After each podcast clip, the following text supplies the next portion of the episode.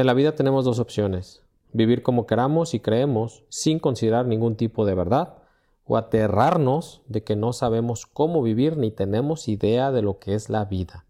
Se proponen distintos modelos de verdad, allá afuera hay muchos, como que la felicidad es hacer lo que quieras, tener lo que quieras, ser quien quieras, o que la venganza y el odio son justificables, o de que ser egoísta está bien, tú piensa en ti, te lo mereces, es por ti, o que el conocimiento directo y material de las cosas, que en el inconsciente colectivo se le engloba con la palabra ciencia, es lo único seguro. Sin embargo, poco a poco la realidad se nos impone. La enfermedad llega y la medicina no puede darle sentido al sufrimiento. Los errores, nuestros pecados, nos dejan vacíos.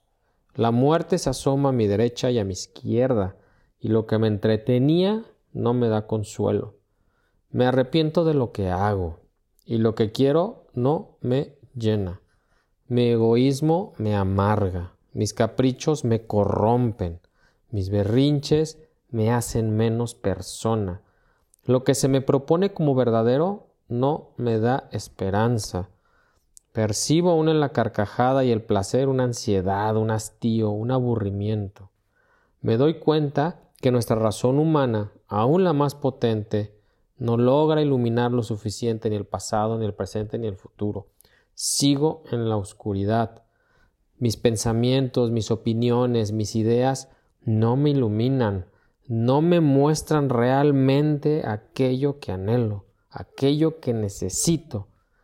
Al final, todos nos quedamos con miedo a lo desconocido. ¿Y qué es lo desconocido? No es saber que no es, no es saber qué hay más allá de la quinta galaxia, o qué depara el futuro, o qué va a pasar mañana. Lo verdaderamente desconocido es que no sé quién soy, qué soy, qué debo hacer, qué es eso que cuando me atrevo a estar en silencio total, me llama, me interpela, me reclama, me hace recogerme en miedo y admiración. Por mucho que intentemos renunciar a la búsqueda de, de una luz grande, de una verdad grande, apoyándonos en pequeñas luces y placeres fugaces y opiniones pequeñitas, nuestro espíritu sigue inquieto, aunque adormecido, sigue en búsqueda de una luz, de la luz, de la verdad.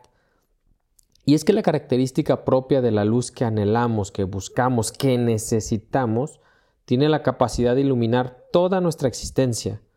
El, el, problema es que una luz tan potente no puede provenir de nosotros mismos, ni de Internet, ni de la opinión pública, debe venir de una fuente más primordial, del fundamento de la realidad, de la verdad. Muchos hoy se sorprenden de que la gente moría gustosamente en el Coliseo romano, siendo devorada por los leones. ¿Quiénes son esos que rechazan el vino y la fiesta y el poder y el espectáculo con tal de no renegar de su supuesto Dios? Nadie estaba dispuesto a morir por Baco, el dios del vino, pero miles lo estaban para morir por ese tal Cristo. Pero no es algo extraño para quien ha comprendido lo que significan las palabras de Cristo cuando dice, yo he venido al mundo como luz, y así el que cree en mí no quedará en tinieblas. Parece algo tan sencillo y básico, pero cuando realmente escuchamos lo que Jesús dice, cuando dejamos de creer que ya tenemos en, la bolsa sus palabras, que lo hemos entendido todo, que todo no lo sabemos, nos damos cuenta de la luz avasalladora que Jesucristo es. Mientras que los romanos, como representantes de lo que nosotros como humanidad perdida siempre hacemos, buscaban la luz de la esperanza en el pan, en el circo, en la religión del Estado, en la venganza, en los antepasados ya muertos, en la guerra, en el sexo, en el egoísmo, los cristianos llamaron a Cristo el verdadero sol, cuyos rayos dan la vida. A Marta, que llora la muerte de su hermano Lázaro, le dice Jesús, ¿no te he dicho que si crees verás la gloria de Dios? Quien cree en las palabras de Cristo ve, ve con una luz que ilumina todo el trayecto del camino, porque llega a nosotros desde Jesús resucitado, desde Jesús que es la verdad, que es el logos. ¿Qué tiene Jesús que ofrecernos a, nosotros? ¿Qué es el logos? Para Goethe, en el principio estaba la acción. Para los físicos, en el principio estaba el Big Bang. Para el hombre moderno, en el principio estoy yo. Pero Dios nos dice, en el principio estaba el logos. En el principio era el logos y el logos estaba en Dios y el logos era Dios.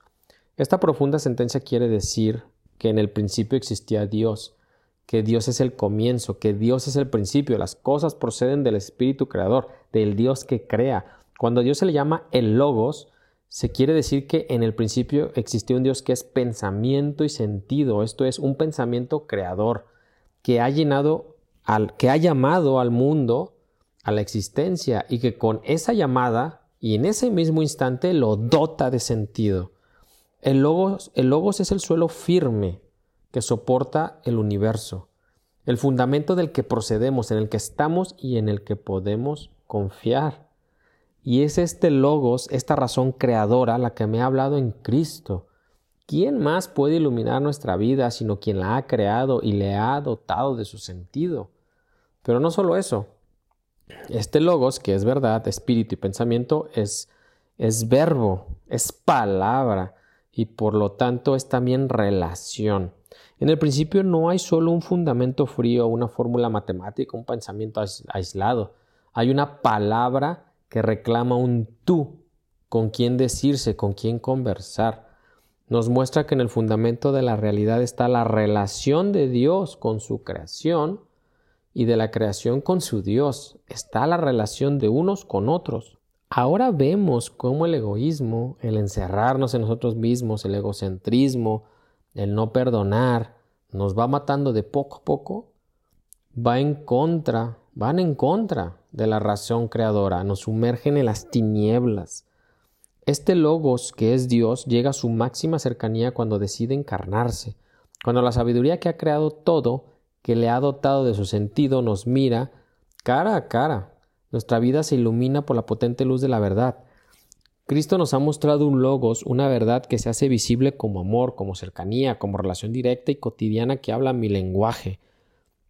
Lo único que puede iluminar nuestra vida y darle sentido, darle felicidad de verdad es nuestra relación con Cristo. La fe no son enunciados aleatorios e irracionales, al contrario, es la confianza de una palabra que me es dirigida por Dios, por la verdad, por el logos. Fe es confiar en aquel que es el fundamento de todo. Dios entra realmente en las cosas humanas, Él mismo ha salido a nuestro encuentro y nos habla. Cuando caminamos junto a Él, cuando nos, relacionamos directamente en su palabra, nuestra vida comienza a cambiar, a iluminarse, comenzamos a perdonar, a escuchar realmente a Dios y no a nuestras ideas, a ser realmente quienes somos y no solo nuestras opiniones. Y, nos, y, y no solo transformamos nuestras vidas, sino la de los que nos rodean. La fe toca toda nuestra historia paso a paso cada paso, cada vivencia, cada fibra de lo que somos, vivimos y hacemos. Su luz ilumina cada rincón y nos hace ver, pensar y actuar diferente. La fe es tan tangible como tus manos y mis manos las puedes, la puedes ver actuar. La puedes ver actuar en la vida de aquellos que se han dejado transformar por decirle que sí a Cristo, la verdad. En las actas de los mártires leemos este diálogo entre el prefecto romano rústico y el cristiano Hierax. ¿Dónde están tus padres? pregunta el juez al mártir, y éste responde Nuestro verdadero Padre es Cristo y nuestra verdadera Madre la fe en Él. Para aquellos cristianos, la fe en cuanto encuentro con el Dios vivo manifestado en Cristo era una madre, porque los daba a luz, engendraba en ellos la vida divina, una nueva experiencia, una visión luminosa de la existencia por la que estaban dispuestos a dar testimonio público hasta el final. La experiencia más grande que tú podrás vivir y que yo podré vivir, la experiencia más grande que podrás vivir jamás, es que Dios te dirija una palabra y te llame por tu nombre. Pero, ¿cómo puedo comenzar a escuchar más a Dios? Lee diariamente su palabra a través de la liturgia, es decir, lee diariamente las lecturas que se leen en las misas. Primera lectura, a veces segunda, salmo y evangelio. No importa si eres ateo o eres cristiano, pero no vas a misa. Descarga una aplicación hay una que se llama Evangelizo, otra que se llama Apostólica con doble P. Y en las mañanas lee las lecturas del día. Luego habla con Él, habla con Cristo. Lo que leas ahí en ese momento en la liturgia, deja que te hable a través de ella y luego Respóndete, respóndele. Di lo que piensas, háblale de tus miedos, de tus anhelos, de cómo te cuesta creer en Él. Desahógate, llora, enójate, reclámale la muerte de tu padre, o el divorcio, o la soledad, o el sinsentido, o esa traición. Pero luego escucha.